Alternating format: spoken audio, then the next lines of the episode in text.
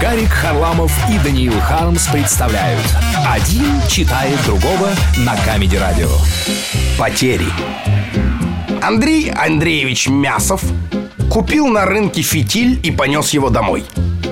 По дороге Андрей Андреевич потерял фитиль и зашел в магазин купить полтораста грамм полтавской колбасы. Потом Андрей Андреевич зашел в Молокосоюз и купил бутылку кефира. Потом выпил в ларьке маленькую кружечку хлебного кваса и встал в очередь за газетой.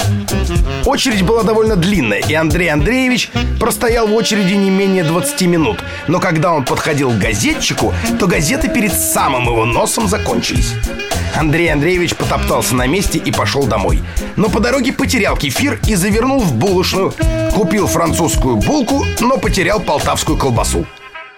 Тогда Андрей Андреевич пошел прямо домой Но по дороге упал, потерял французскую булку и сломал свое пенсне.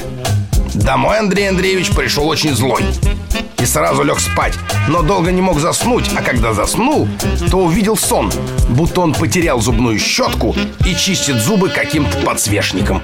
Даниил Хармс. Камеди Радио